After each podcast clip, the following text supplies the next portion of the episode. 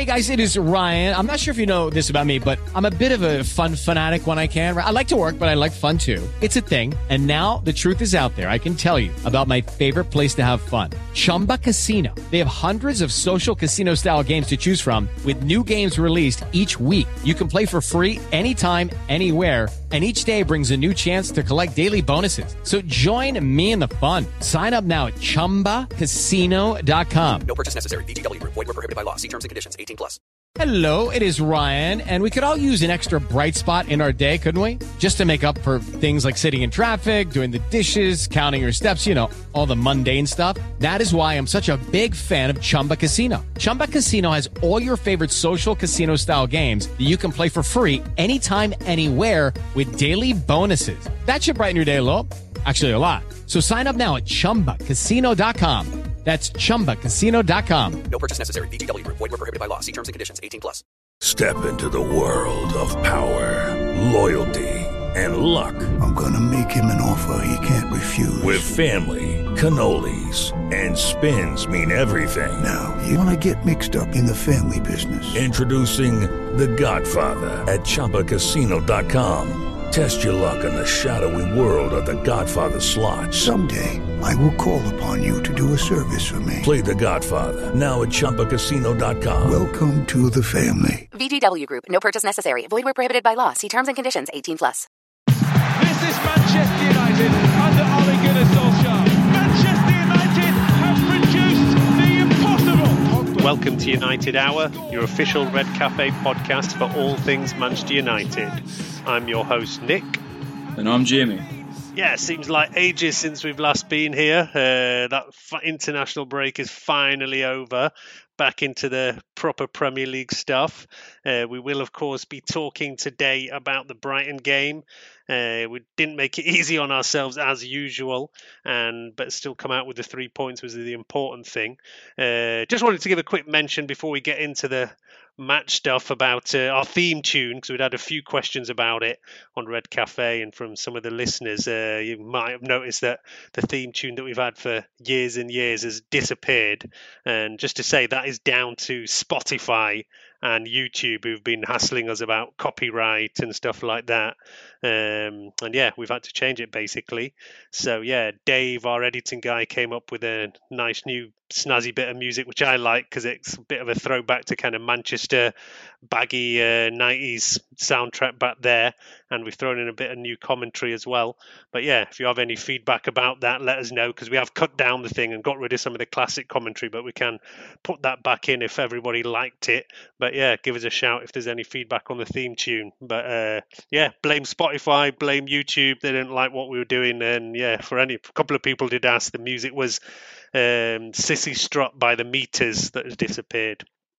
Anyway, back to the more important things about football and Manchester United. Like I say, been way too long since uh, we've played a match. And yeah, last time out, Jamie, I think you were on the pod, I wasn't. And obviously, we lost to Leicester City. So then to have to wait two weeks to play again was a it's felt like a lifetime, right? Yeah, it's always a kick in the teeth when you go into a international break having lost the last game. I mean, the international breaks seem to take ages anyway, but when you go into one off the back of a defeat, it just seems to to last extra long, doesn't it? You kind of sit and stew over the result, over the performance for much longer than you normally would like to. Um, but yeah, it was just good. It was just great to have football back on. I took like very little interest in this international break. Like you know, England, Keep half an eye on it, but I was barely bothered. Uh, I know, I'm sure you were more avidly watching the Scots, right? Yeah, um, a a mixed international break to say the least. Um, the Austria game, to be honest, I expected more of Austria. I know they're meant to be pretty good in terms of the rankings. They've got some good players, and that certainly was the case. But I did expect more from them, and I was actually slightly disappointed that we drew two two with them. I thought they were there for the taking a wee bit. And the Israel game, again, it was just one of those games you come away from it thinking we should have done a little bit better there. But five points, second in the qualifying at the moment. Um, obviously, we've got the Euros to look forward to, which is fantastic. But going into the next round of qualifying games in September, I think we've got our work cut out for us. We're away at Austria, we're away at Denmark. So, yeah, five points isn't bad, but it could be better. Um, from a United point of view, McTominay was excellent pretty much through all three games. He got man of the match against Austria. Um, he just dictated the play really well. Helped get us on the front foot. Just was a really strong presence in midfield. The Israel game was a bit difficult. Just I think that was more down to the team in the first half, but the second half he really stepped up. And then against the Faroe Islands, he was just moved back into defence, but again, a nice composed strong showing from him. So all right, yeah, I didn't know he'd gone back in defence. I thought he was just now playing back in midfield. So it was interesting to hear he's had a stint at defence. But yeah, I think a few people when they saw the lineup today we're semi surprised that he wasn't playing because everybody kind of expects McFred nowadays. But I think he played like one of the most international minutes of any of our players in this break. So yeah, it wasn't a surprise to me at all. And the team kind of came out exactly as I thought we were going to have. I think the only kind of pre-match talking point was was Ole going to stick with Henderson or was he going to bring back De Gea? Uh, I mean, I know we had this chat uh, last month, and um, I think it was Colm and Imran both said, "Look, we expect him to stay loyal to De Gea." And that he'll come back in. Uh, I was saying I really hoped he didn't, and that this was the time to switch to Henderson. And it looks like Ole has made that move. That uh, Henderson is now firmly in possession of that number one starting shot. Um, but yeah, look, De Gea is still going to get matches as well, and uh, wouldn't be surprised at all for him to play Europa League come midweek. But yeah, that's the kind of switch because earlier in the season, of course, De Gea started all the league matches and Henderson was the cup keeper. And to kind of make that switch towards the end of the season, yeah, it seems like the right timing. And uh, let's see how it goes there. Um, the, you know, most of our players were obviously away on international duty. Not all of them had matches. There was some players who should have been totally fresh though. Aaron Wan-Bissaka, Fred, Cavani, of the players who started, were players who were not going away. And then obviously Mason and Marcus were selected but ended up coming back uh, due to injuries. And yeah, obviously benefited from having that time off because there are two scorers today. It can't really be a coincidence. But uh, you know, yet again, and we've had that so many times this season, we go in at half time just saying it was awful, we're behind, and but yeah, yeah, again we actually end up coming out with the three points. I mean, it is just ridiculous how many times we've done that now this season. You know, it, it was earlier in the season; it was always the away matches that we'd go behind away and then still come back for it.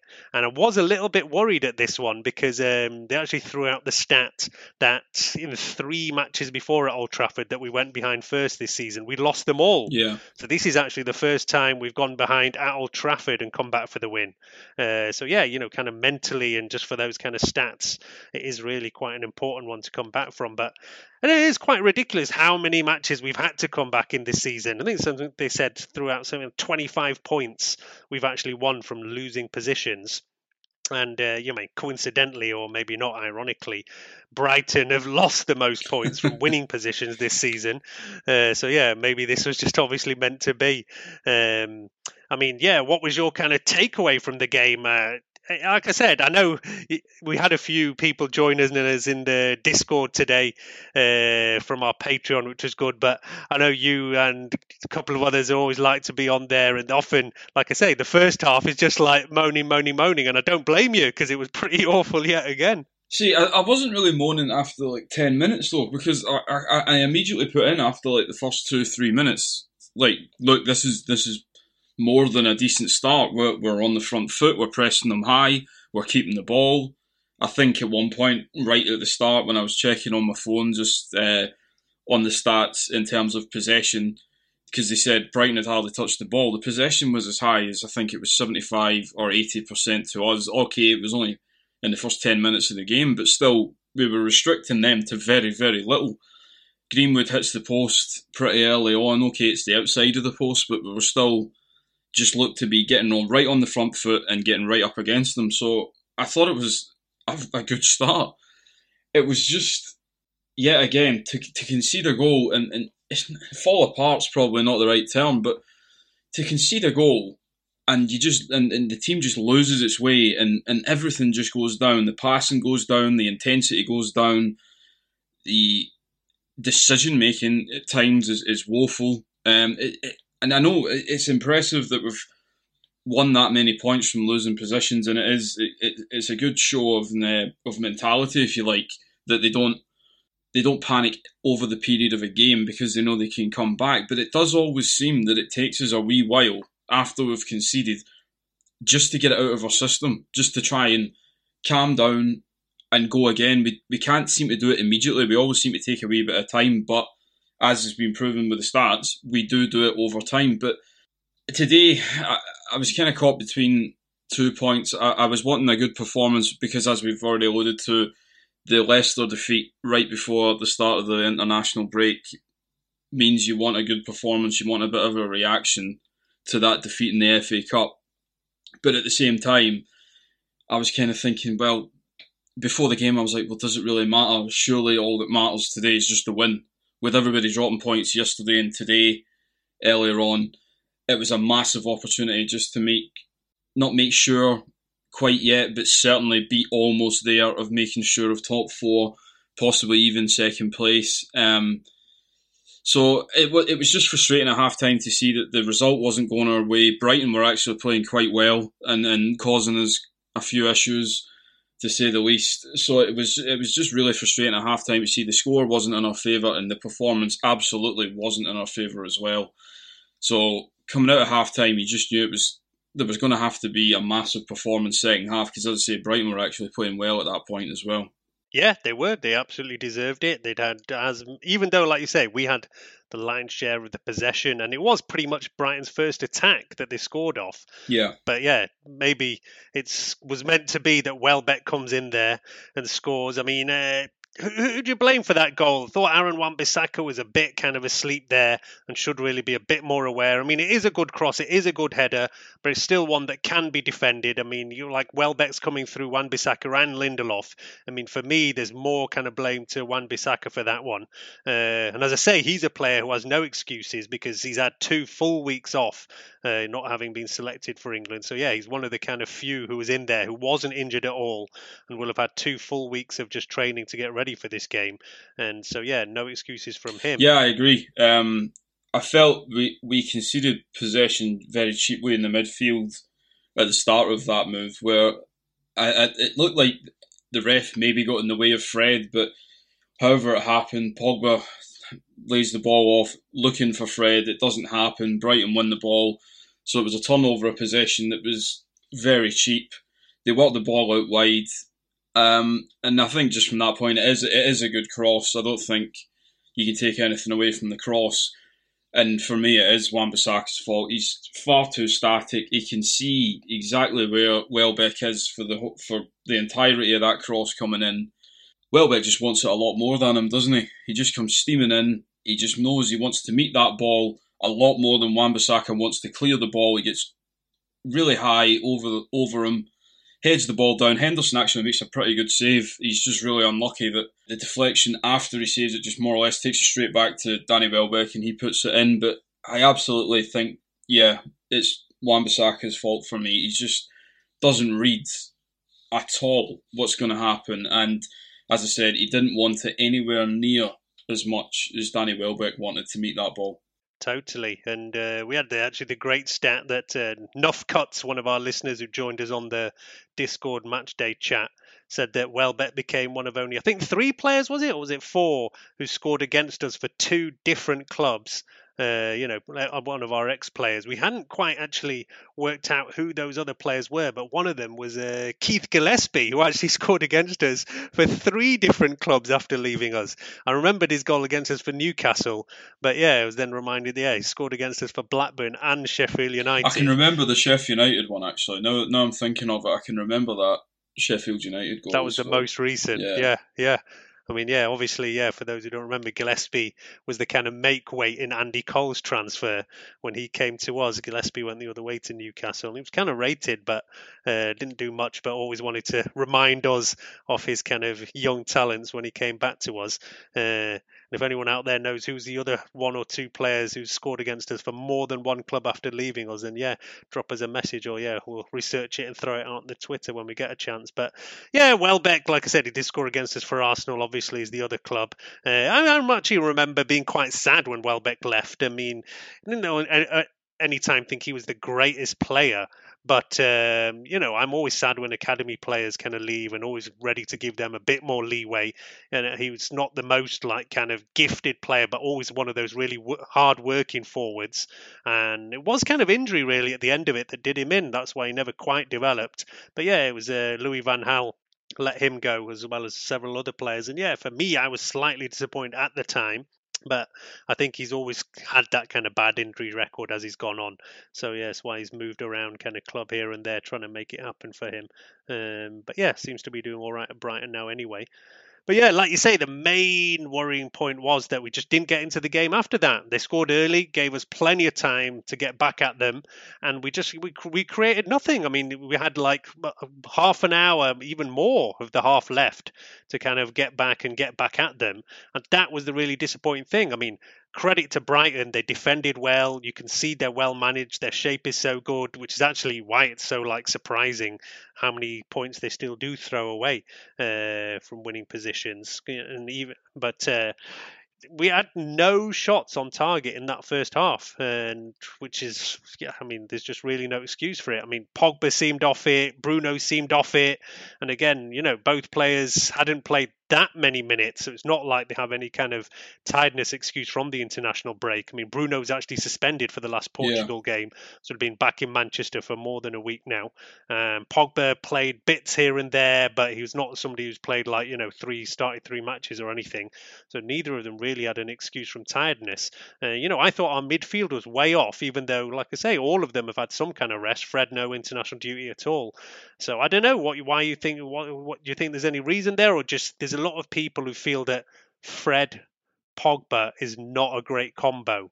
Uh, and I don't know what you think about that. No, I agree. I, am just not sure it works at all. Um, after they scored, and and the, what there was a lot wrong with our performance, but I, I can't I can't just keep mentioning it every time I'm on the pod. But far too often in possession, our passing is atrocious, and I don't know. It just seems as though we just can't keep the ball in simple areas. I mean, Wan-Bissaka, okay, he was at fault for the goal, which was bad enough, but the amount of times he was passing the ball straight to Brighton players, or, eh, eh, or there was a pass he was looking for that just was not on at all.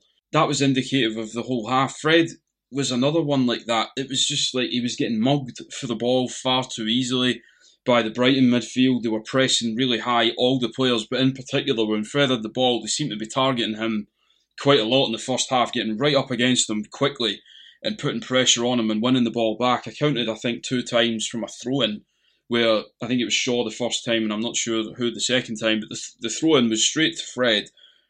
Within five seconds, he'd lost the ball because the Brighton the Brighton players had just pushed right up on him and had identified that, yep, of him and Pogba, he's obviously the weaker at keeping the ball. So they just pushed right up on him and kept winning it back. I just, I, I don't think it works at all. And I think a far more suitable midfield combination is either McTominay and Pogba or McTominay and Fred, purely because whenever I see Fred with Pogba, I just, I, it just doesn't work. It just seems like there's a lot of issues. And regarding the, the wider context of the performance, it was just frustrating for from Brighton's goal to half time just to see that Brighton were hungrier for everything, whether it was snapping into the tackles quicker than we were doing. The amount of times they had a corner, we cleared it, we had a chance to break, but the Brighton players were running back to defend their box faster than we were actually moving the ball.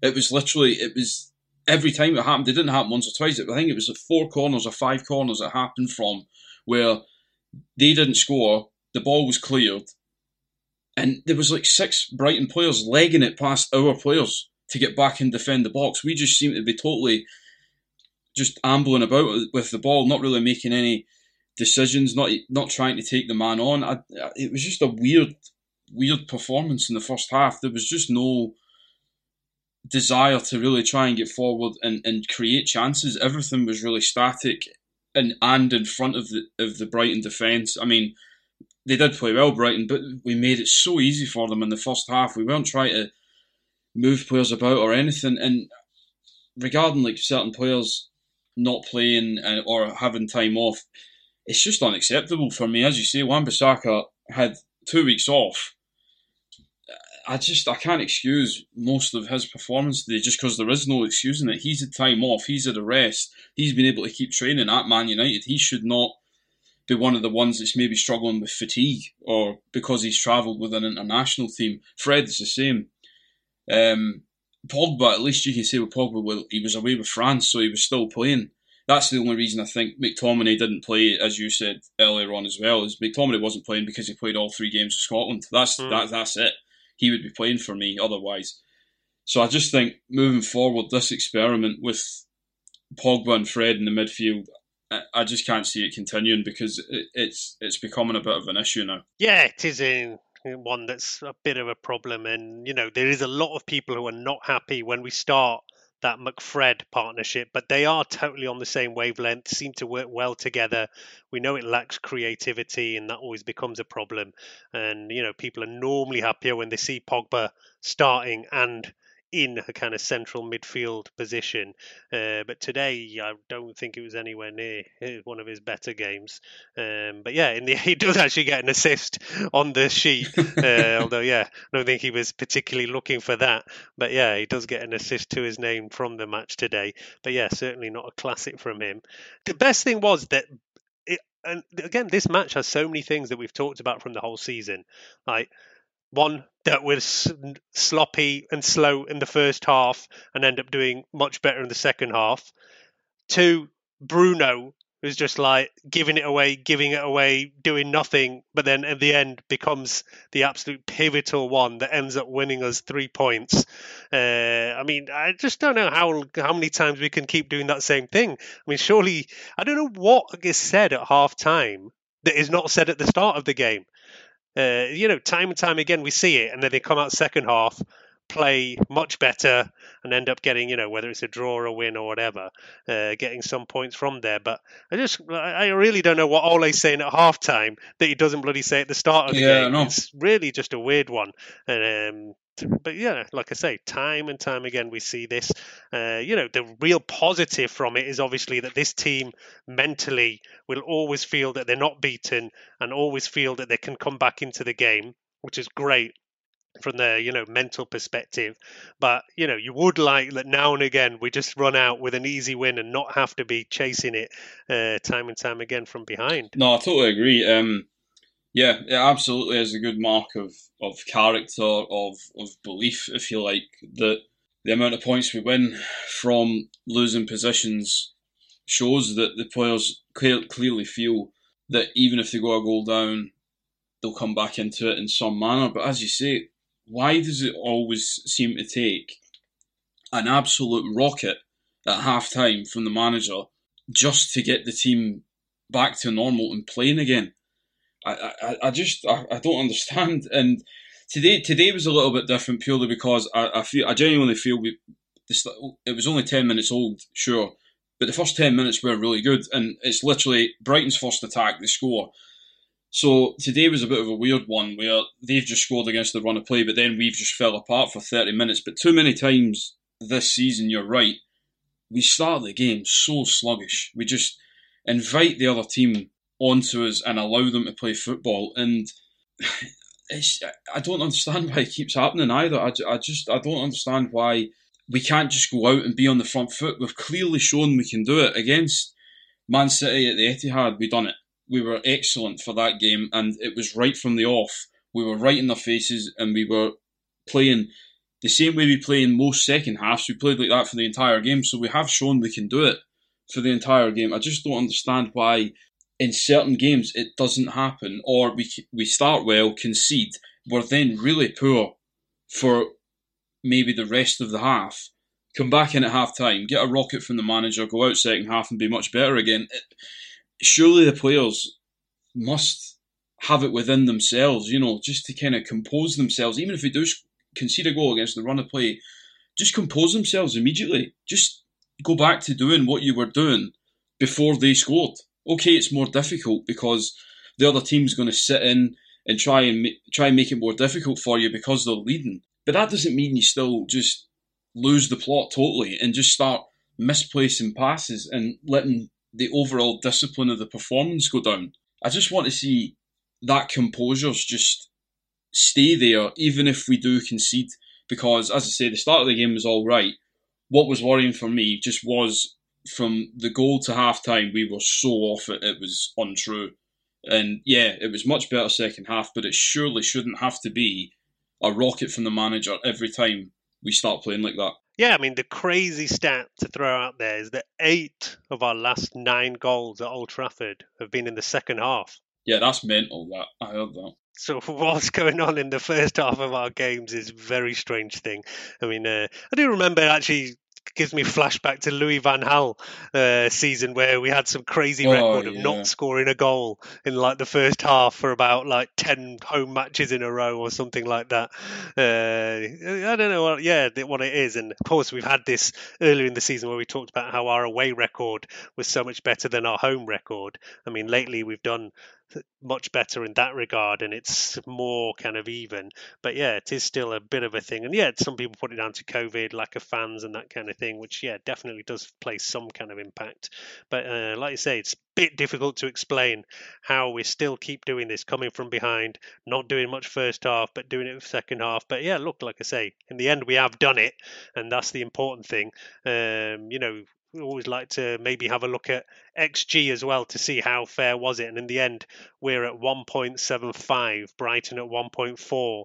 So yeah, really suggests that a draw was a fair result and that we've kind of nicked it. Uh, you know, we are slightly ahead of them. Brighton had a couple of other chances, um, not that many, but yeah, they did have a couple of other openings. They did have a pretty big one just before half time. Um, I don't know who the player was for them, but they kind of dropped to one of their players just at the edge of our box from a corner, I think. And it was just one of those. The guy just had to side foot it back into the far corner and he put it wide. And I kind of messaged our chat just to say that was a massive chance. That that that, that should have been 2 0. It was literally the guy just all he has to do is just pass it into the far corner because everybody on our defence and Dean Henderson were just had just been caught still. The guy just had to pass it in, and that was a big chance. That and, and, and uh, Steve Sidwell said after the game that you know if that one goes in, or the chance for Welbeck, uh, I can't remember what one he was alluding to, but there was another chance for Welbeck. I remember in the game, it could have been a totally different game. Well, it was the Welbeck one was when he's on the break, and it was the one that went to VAR. Yeah, that's right. Yeah, kind of penalty shout. Yeah, you know they knew that was when we went one-one and we were on the front foot and nearly kind of fell asleep and got caught by them. And in fact, to be honest, I thought that could have gone either way. That call, uh, you know, there was a bit of a kind of touch from Maguire on Welbeck, definitely. But I think in the end they just decided it wasn't really enough for him to go down and miss that chance. Um, but yeah, there is some kind of shoulder to shoulder contact at least. So yeah, I did have slight worries when that went to VAR, but thankfully they didn't call that one, and uh, you know we go on for the win. But yeah, look, let's look at that first goal at least. Um, as I said, it was seconds after I think uh, yourself and maybe somebody else as well had written saying, "Oh, this game's going nowhere. We'll be lucky to get a draw," and uh, it always seems to be like that. I don't know why that keeps happening to me. I don't know why I keep putting this is absolutely rubbish. We're not you we're not we're not passing with anywhere near enough pace. Uh, we need to try and move their defenders about a bit more. I had literally just pressed send, and the ball hits the net, and I was like, I just need to message this chat with negative stuff all the time because Yeah, it seems to work. Exactly. The more negative you are, it seems to help us. Uh, but yeah, look, I mean, it started kind of from a Maguire head out. Uh, Cavani knocks down, and then yeah, it's all about kind of Bruno really. Here's Bruno Fernandes. Marcus Rashford, 1 1. I mean, Bruno Fernandes got taken out as well, but brilliant. There's the creativity. There's the choice of pass. Delays it, delays it, delays it. Bruno Fernandes then puts it on a play for Marcus Rashford to open his body up. Doesn't have to have a touch. I mean, Rashford had a very quiet game. I don't think he's looking anywhere near fit. And yeah, he limps off again. So yeah, we have to see how he is for the midweek game. And you know, there's actually been this story from his kind of camp this week saying that he's not really been 100% fit for the best part of two years now. Uh, you know, it's been mentioned a few times about his shoulder and things like that. And I think he definitely is been constantly playing with some kind of niggles, which really just his kind of amount of goals and assists this season is amazing when you take that into account. Uh, you know, has not had a great game by any any stretch, but still, yeah, manages to get the vital goal when we needed it. Um, I think that was a general problem all game today was that we didn't get enough play down the left hand side. Uh, you know, we've talked a lot about how much Luke Shaw's come on in his attacking play this season, and how much he's been, you know, one of our main kind of creative outlets, even if not directly. Um, you know, he's always getting those kind of pre-assists or being around it somewhere.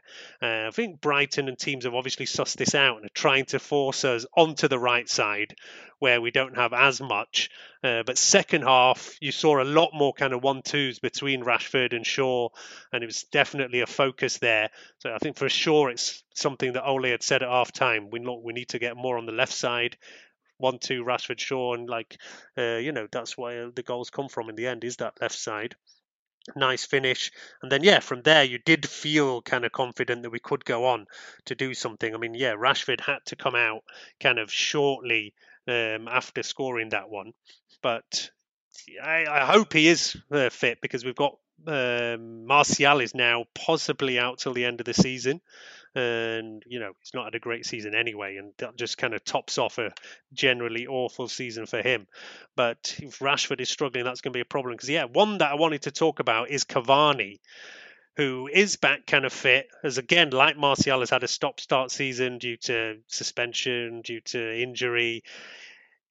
I, I, you know, he's not had a great game today. He's barely been in the game. In fact, he's only, you know, looking at how many touches and all, he's only had 17 touches on the ball all game, which is like by by far the least, even like half of anybody else, and just doesn't seem to be on the same wavelength as everybody. You know, earlier in the season, I said, look, it's just going to take him a bit of time to work out how he's going to play with the rest of our attack. But I don't know, it just doesn't seem to be happening that much for him. Uh, I mean, yeah, what's your kind of feeling on Cavani at this stage in the season? Um, it's totally different to what it was even eight weeks ago. Um, around about eight weeks ago, ten weeks ago, I was like, yep, this is exactly what we've been missing. Somebody up front who's a focal point, who can bring the ball in, allow others to play off of him. A good presence in the box because you've seen he scored a couple of headers for us, and even even when he doesn't score, he's just generally a threat in the air, and that's good.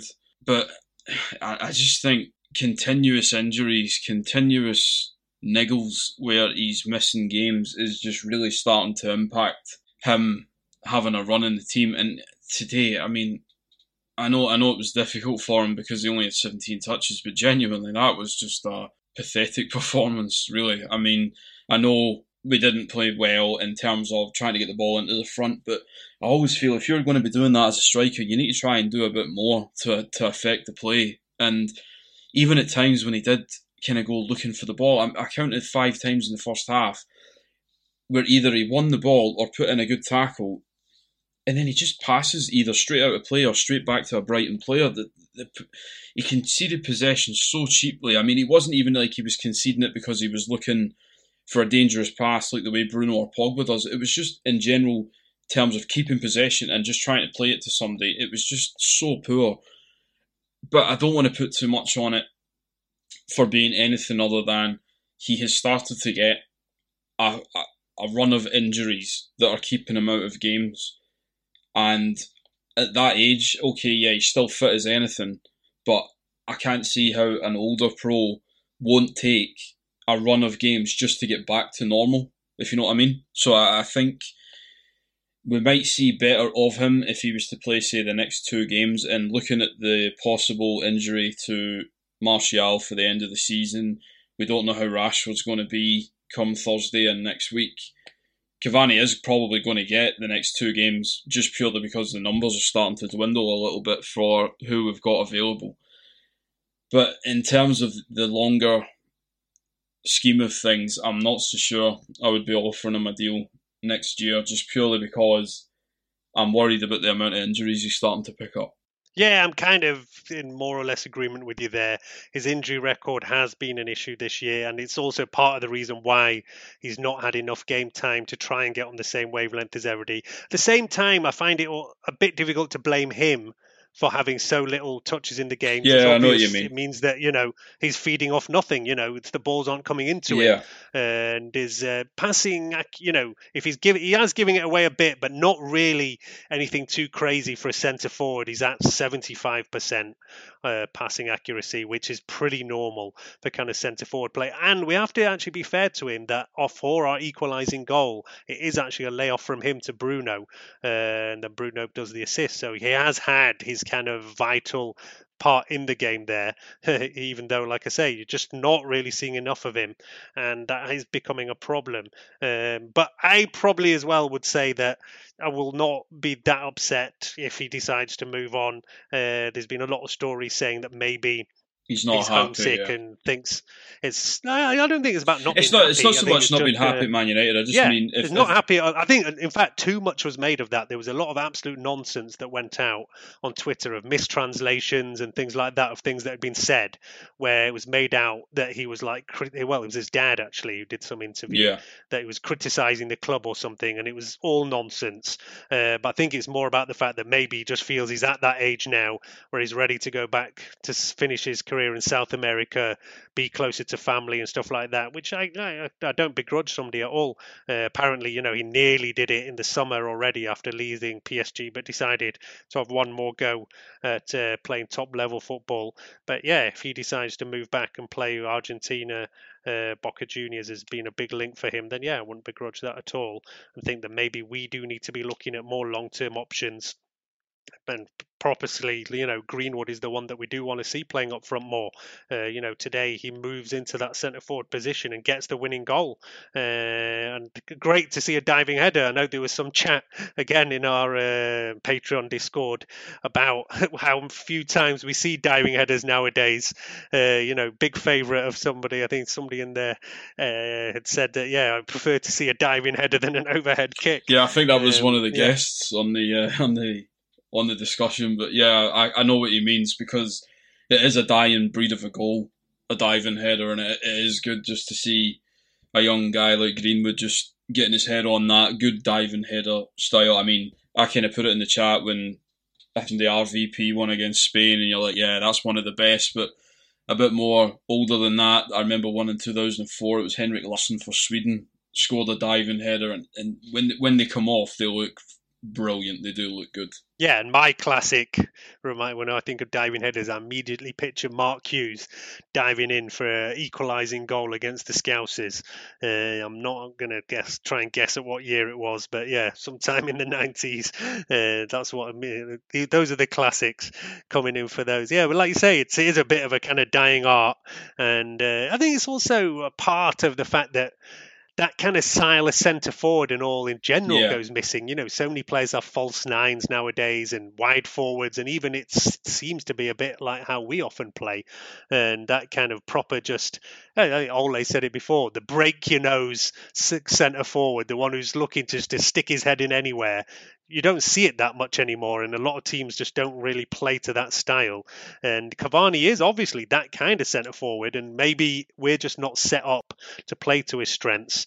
Uh, so yeah, you know, it will be interesting to see. But yeah, I think we're both kind of in agreement that he's he's done his part this season and helped us out. And no, Ole post match did actually mention as well. They kind of gave a bit of credit to Edinson for Greenwood's Yeah, goal, that. Yeah. and he said, you know. Mason is kind of learning off him on how to do that kind of thing. And, you know, that side of it is brilliant that somebody with so much experience can rub off on the likes of Greenwood and Rashford, who are still obviously young strikers, and uh, they can learn from him while he's still around at least. Um, so, yeah, let's see where he goes. his goals output. You know, the world nowadays is so um onto stats and assists and goals and this and that. But the boy has played fantastic this the last two or three months. He's really matured. He's really come on uh, today as well. Takes the ball well, links the ball well, takes people on, hits a post. One is over the bar, and if he keeps learning, keeps improving, he'll score loads of goals. We know that. He's, he's a lethal finisher. But if he scores these goals, that'll add another dimension to his game. Of course it does, and I'm very, very pleased for him to to get a winner in the in the way that he did. Learning of uh, from uh, from Edinson, for example, he's he's one of those strikers who it's reminded me of the goal against Southampton that he scored and won us the game. So yeah, look, the main takeaway, of course, from this game is that we've taken the three points. Really important to come back in there, and most important, as we mentioned before, is because of the other results, with Leicester losing, Chelsea losing, Spurs drawing. It now puts us nine points ahead of Chelsea in fourth place. 11 points clear of fifth place. I mean, there is West Ham and Everton who have kind of games in hand and could make that less, but we're feeling pretty confident in top four now and also built up a bit of a gap in second place, which is really great because, you know, all season I've always been worried about how the kind of cup runs are going to affect our league form. And, you know, making sure that we've solidly finished in Champions League places is obviously the number one priority. But that now is looking quite kind of safe, which means, yeah, we can start really having a proper go at this Europa League. And next up, of course, is Granada. Uh, just before we start talking about Granada, I do want to give a shout out to our sponsors, Manscaped, the global leaders in men's below the waist grooming. Manscaped offers precision engineered tools for your family jewels and is now available in the UK, Canada, Australia, New Zealand, and the EU. Uh, so head over to manscaped.com and do use our code United Hour for 20% off. Uh, Manscaped are also doing a really good collaboration at the moment to promote the Testicular Cancer Society. Uh, one guy every hour of every day is diagnosed with testicular cancer. So, this is just a reminder to go and check yourself. And yeah, once a month or something like that is recommended because it's still the most common form of cancer in men aged 15 to 35. So, yeah, really good initiative from Manscaped to promote that and a cause that we're happy to promote. So, as I say, Manscaped give you those tools for dealing with your down below. And while you're down there, check out for lumps, changes in size, or anything like that. And if there's any issues, get right onto your doctor straight away. Uh, so, like I say, yeah, shout out to the Testicular Cancer Society and our sponsors, Manscaped, and uh, go and head over there and check out their stuff. Right, back to their football, and as I say, Granada next up for their first time, we got a favourable draw. Uh, seems like almost this season, uh, and you know this this draw now has a proper Europa League feel about it. I think last round when we played AC Milan, we said, "Look, this feels like the Champions League." Now we're definitely back to talking about Europa League. I think uh, you know most people will barely even know Granada, and in fact, if you're somebody who's grown up in the northwest like me, it'll remind you only of like the Granada TV channel. Yeah, the television uh, station. wa- yeah. yeah, exactly. And uh, Granada Studios as well. That was the kind of uh, TV where they have the Coronation Street and stuff like that. It used to be a big attraction in Manchester back in the day, Granada Studios tour, but closed down some years ago. So yeah, and uh, I think they're turning it into flats or something like that, like they do with everything nowadays. Um, but uh, yeah, Granada is actually a small town in southern Spain. Uh, again, a real shame that we're not getting an away following going out there because this is the big highlight normally of United's away following of the Europa League is to go to some random places that we've never been to. Because you know, if you're an old school United fan, then you've been to places like Rome, Milan, and you know Madrid. You've done all these places. So the actual excitement is to end up in bloody I don't know Krasnodar or some bizarre place like that. and uh, you know, when you get somewhere like Granada, it's even interesting. And uh, I've been out to Granada, great place, uh, home of the Alhambra, which is yeah one of the kind of man-made wonders of the world. Uh, so yeah, my, that's my bit for promoting the town of Granada. But yeah, that's probably because we don't know much about the football team, to be honest. So I'm finding what else to talk about. Uh, but yeah, they're on not on a good run of form. They've lost their last three matches, which actually included going down 2 1 to Ole's old team Molde in the second leg of their game. They went through because they won the first leg 2 0, uh, but they have lost their last three on the bounce. So, yeah, not in good form. They're a team who've not even been in like La Liga, the top division, for much of their history, do now have kind of recent Chinese ownership, which has brought a bit more money into the club. And, uh, you know, last season was the first time they finished in European places. Obviously, going on a great run now, and this against us is basically going to be the biggest match in the history of their football club. Uh, so you know, whatever down they are in form, whatever small club, whatever, they're going to be bang up for it because, as I say, it is like the match of a lifetime for a lot of these players. I mean, yeah, you look down their kind of squad list, and there's not a lot of names you will recognise unless you're somebody who's watching La Liga on a weekly basis. Uh, you know, there's a couple of players we know who have been in the Premier League. There's a Roberto Soldado who never hit any kind of form in the Premier League for Spurs. And the Brazilian kid Kennedy, who kind of showed some skills as a Chelsea youth, and then I think he ended up at Newcastle, didn't he? Uh, he's now a kind of Granada regular, but yeah, look, they're a team who get a lot of plaudits for just putting together a really good squad, outperformed, and even to be at this stage off the Europa League is big for them. But you really would hope that we go and take this and take them apart. I mean, we we did it to Real Sociedad, who were actually pretty naive against us, and I'm assuming Granada will have learned and had a look at what happened in that game and won't let us win so easily.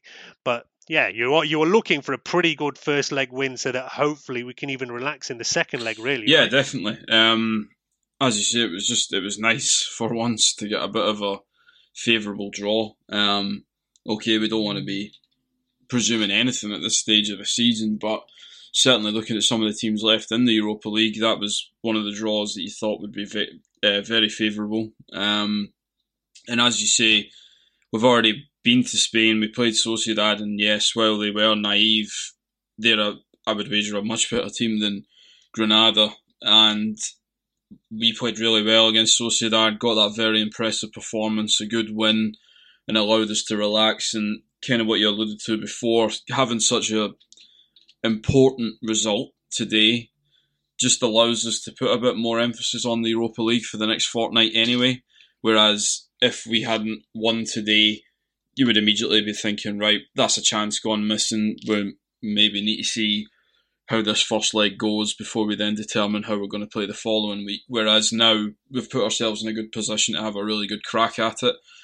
Um, I would like to see a much better performance on Thursday. Um, I don't think Granada will be quite as naive as Sociedad, as you say, as well. I think they'll have realised they can't play like the way Sociedad did or the way they normally play. I'm pretty sure we'll maybe come up against a team who put plenty of men behind the ball and try not to let us have too much freedom, certainly down the flanks. Um, but either way, I, I, I, I just want to see a good performance and I want to see a convincing win by three or four again, just purely because I would like to see us just be comfortable for a change. Go and have a good win in the first leg.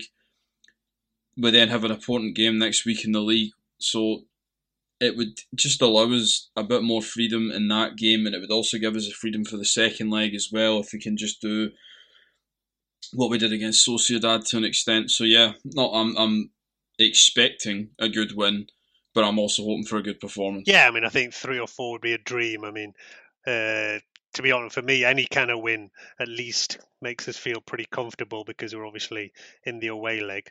Um, but Granada, even though they're not running too badly in the Liga, they're in ninth place, but they've got a minus 15 goal difference. Yeah. And have like one of the worst defenses in the whole of La Liga, um, conceded like more goals than most of pretty much anyone in the whole division, and that includes even the teams right at the bottom in the relegation zone.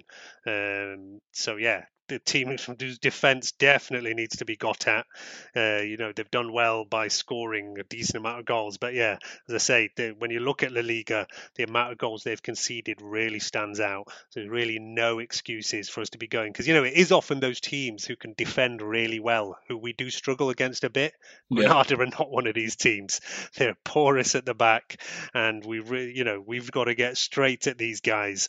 And like I say, hopefully we can put it to bed in the first leg, but any kind of win at least help, gives us some confidence.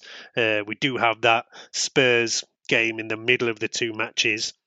They, of course, have no midweek game, so we'll have had a full kind of week's rest, not Jose's not had a good result, and yet again has thrown his whole team under the bus. uh, I don't know if you saw his uh, post saw match that. comment. Oh my god. I mean, just like I don't know, it's like Groundhog Day with him. It's like, yeah, we've seen all this before. I remember when he first came in, I told like some of my Tottenham Sporting mates, they were really happy, and he like did all the right things when he first came in, like he did at Old Trafford, yeah. And you start kind of liking the guy, and now they're like, oh my god, get this guy out, like you know, he's destroying the club and whatever, and yeah, He just can't help he's just doing himself, exact- can he? He just cannot uh, he just doesn't seem to learn from mistakes. But yet again, he's just like I said, blamed everything on the players, saying not good enough, individual errors.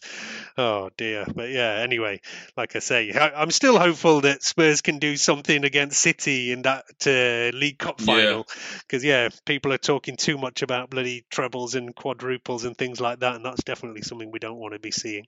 Um, so yeah, it'll be the one day that I'll hope Jose can come back and do something. Uh, so yeah, we'll see from there. But yeah, we've got the two Granada games, Spurs slap bang in the middle. And uh, the Europa League now takes on massive importance. Uh, as I said, you know, for me, all the way through, I was really focused on making sure we finish top four because we've struggled to have that Champions League uh, consistency over the years. And that now looks pretty secure. Now, and rightly so, a lot of people are saying, look, if there's real progress, Ole needs to win something. Um, you know, I think really at a minimum, we should be hitting this Europa League final. And then, you know, when you hit a final, it's going to be difficult. But I think probably Ole does need to get past that semi-final hoodoo. Too many people still keep throwing it out there. You know, I always get annoyed at the amount of anti-Ole stuff out there, but it is a legitimate gripe that you know so many semi-finals we've not managed to get through with him. And this year in this Europa League it is all falling to a place where he really needs to go that one step further minimum and ideally two steps to really shut up all the doubters. Uh, you know there's a lot of talk now about Ole's contract extension should he be getting one should he not? I mean i think i've been pretty clear for a while. My feeling is that he should get a contract extension because i'm happy with how things are going. I think there is progress in the team. Uh, i think the way the squad is building is good. But yeah he's still just lacking that kind of trophy. I mean how do you feel about the ole contract extension? I think uh, for me, I, I even the talk about it, I just thought it was a wee bit too early. I, I, I would have waited until the end of the season, but I think if you finish second and with the result today, the top four is more or less looking secure. We've got a healthy lead on Leicester, which is which is good to see as well. So if you finish second, that's that's good in terms of it's an improvement from last season. I think I read we're 14 points better off at this stage than we were last season as well, which I was more focused on how many points better off we would be at the end of the season. But even with still eight games to go, 14 points better off is a, is a good indicator that it has been a better season than last. Um, the the the semi final thing, I know what you mean. Um, it wasn't that big a deal for me, but the but the more times we're getting to quarterfinals and semi-finals, and then not not not pushing past that, it does become a bit of a concern. Um, and absolutely agreed that this year, for me, I think we should be making the final at least a final. You, you never know with a final. That's the whole point. You know, anything can happen on any given day. But over two legs, yes, we should absolutely be beating Granada for my money. I can't remember who it is, the other two teams, but I know Ajax is one it's of them. Ro- it's Roma or Ajax, so the Roma next game Ajax, will yeah. be a lot more difficult. That'll be tough. Still get teams that we should beat, But, I still think, uh, yeah, we know. should be beating both of them. In terms of over two legs, I think we should beat either of those as well. But again, in a final, you never know.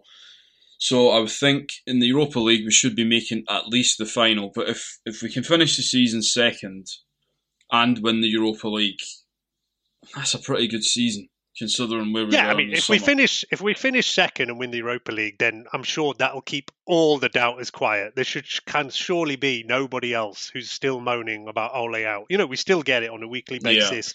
There's people who don't believe in him, and that is why you know to me. coming second alone is enough to give him an extension and say, listen, I want to give you a bit more time, another year at least, to see where you can take this squad uh, in the kind of progression. Uh, you know, for me, that's enough alone. But I would love him to get that The Europa trophy League as well. yeah. To really keep everybody quiet because there's still so many who, if we come second, will say it's not good enough, which I personally don't agree with totally, but I do understand where they're coming from because, you know, ultimately as a club, we do want to be winning trophies. And, uh, you know, we've now gone the longest period without that you know, same. There was a lot of focus on those Ole comments a few weeks ago, which again was something I think was twisted uh, out of what he kind of really said and spun about him saying that trophies aren't important, but he never said anything like that. He just talked about how league where you were in the league probably showed more about how a team was progressing than a cup win. And I actually agree with that. It's something I've kind of said all season. But you do still need silverware. Uh, ultimately, you know, we we don't we're not going to accept like four seasons in a row just finishing top four. Yeah. That is not going to be good enough. Uh, you know, at the moment, like I say, coming two seasons in a row finishing top four is actually better than we've done for a long, long time since Alex Ferguson left. But uh, in the long term, that is not going to be enough, and there has to be some silverware or a proper title challenge in there to be really be happy. So yeah, look, let's see. Like I say, the Europa League is going to take on a lot more importance. Uh, you know, and for me, I will openly say I was kind of quite ready to write off this tournament a couple of months ago, but now it changes perspective completely because one, we've gone out of the FA Cup. Two, we're now looking pretty comfortable in that top four, uh, and that is the, that's the big difference. That you know, even though you talk, people talk about points and that and whatever, I'm not a big fan of comparing kind of season to season. Uh, I know a lot of people do do that, but I think there's always so many differences and so many factors and variables from one year to another. Just simply comparing how many points you have from one year to the next, I actually think is not that interesting. Um, for me, more important is that we've been comfortably kind of top four for a long time, whereas last season we only just kind of did it right at the end. And even before seasons, whether it was like, you know, Van Gaal, it was like right at the end of the season that he just managed to get that run of games to get us into top four and over the line. And it's always like, you know, in doubt for the whole year. There was that year Mourinho came second, but again, we weren't like comfortably like top four for all that year. And we did in the end make that run to second place. But it's not like this year where we've been, uh, you know, we've been first for a while, second, and for a good, the mass majority of the season, we've been pretty happy with where we're at. That is the kind of difference. Because when you feel comfortable up there, you can then put a bit more onto the cup. And yeah, for sure. Uh, this Europa League needs to go in over there. Let's see what we can do. Granada up, and as I say, we're all assuming we're getting through this one. It will then be Ajax or Roma, and then yeah, in the final, I don't know, it could even be Arsenal in the final. Uh, they're definitely going to be putting all their eggs in the Europa League basket because they've gone nowhere in the league. Uh, so yeah, let's see where it goes. But yeah, for me, the takeaway is that the cup becomes important just to shut up all of those Ole doubters. And there is still a lot out there. Because every week I see people on Twitter still talking about Ole out, saying he's not good enough. And, uh, you know, not something I agree with. But the only way to change that view of everybody is to win something, really. Um, we will try and come back after Granada. And if we don't, we'll definitely be back after Jose's uh, Spurs game. We're confident for that game, and then Tottenham. You never know. Playing Jose is always a difficult one, right? Yeah. And he's. I think he always still sees us as somebody who wants to get one over, and we do need to get some kind of retribution for that awful, awful result at the start of the season. Uh, I still feel that you know not enough was made of Martial getting sent off uh, unnecessarily. And you know, we talk about how bad Martial's season came, and I really think that it all like went downhill from that day. He got sent off, and it just his whole season's been a write off from that day, really. Um, but yeah, we we need to get one back on Jose for that day for sure.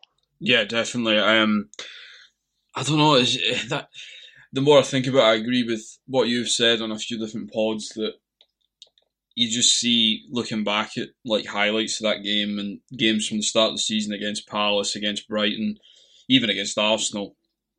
Not having the pre-season absolutely killed us. Playing right into the end of August, hardly giving the players a break. They then come back. We start the league season later than Spurs themselves, and then you could just see we, we really struggled for a couple of games at the start of the season to get any sort of rhythm. As you say, Martial gets sent off, and that probably has affected this season because he's just not hit the ground running at any point this season. It's been so stop start between injuries, form, what have you. It's just been really difficult for him. And uh, yeah, more than anything, just to kind of show that that 6 1 was just a complete one off, it would be brilliant to get a result on Sunday against Spurs. I, I really hope we win on Sunday. So yeah, we'll definitely be back after that game, and you may well hear us after Granada. It's always always kind of difficult for us to record. You get those late midweek games, and uh, trying to record and get it turned around before the weekend. But yeah, we are trying, and I hope everybody appreciates that we have been doing a lot more output this season. Uh, shout out again do please go and hit us up on the Twitter, on Instagram, our main two kind of social media. Uh, I mentioned a couple of times the Match Day Discord, which is there for our Patreon backers. So yeah, if you want to get involved in that, it's only like a quid or a dollar or a euro or whatever uh, a month, and you can come and join us in our Match Day chat over on Discord, and you will also get some extra content by the end of this month over there. We also have the Instagram account, so if you guys want to listen to little clips or see some of the quotes that David's been putting out on the Instagram page, check out United Hour Instagram as well. Yeah, definitely. Traditionally, Twitter's always been our main kind of social media, but yeah, we have done a little bit to focus on Instagram this year. We do also have YouTube and Facebook, but they're ones that we've not spent a lot of time on, and maybe it is something we need to spend a bit more time on. One day, one day, you might see You us see come us, on video yeah. on YouTube. It's something we've talked about a lot and never got round to doing, but I think one day we will reveal ourselves. Although, actually, yeah, if you go and check out our new kind of homepage over on the Sports Social uh, website, you can see some of our pictures over there if you've wondered what we all look like. And there is currently some good work being done by friend of the show, Damien, who's putting together a brand new website which will be found at unitedhour.com. And you'll see, yeah, all even some of the guests and everything who've come on recently will be throwing some face pics on there. So, yeah, go and check out over there and you can decide whether we have faces for radio and you'd rather not see us on YouTube or uh, we can be back over there uh, yeah, I think uh, that's enough plugging of various things for now, and uh, we will see you back next week. Good night from me. Good night, Trips.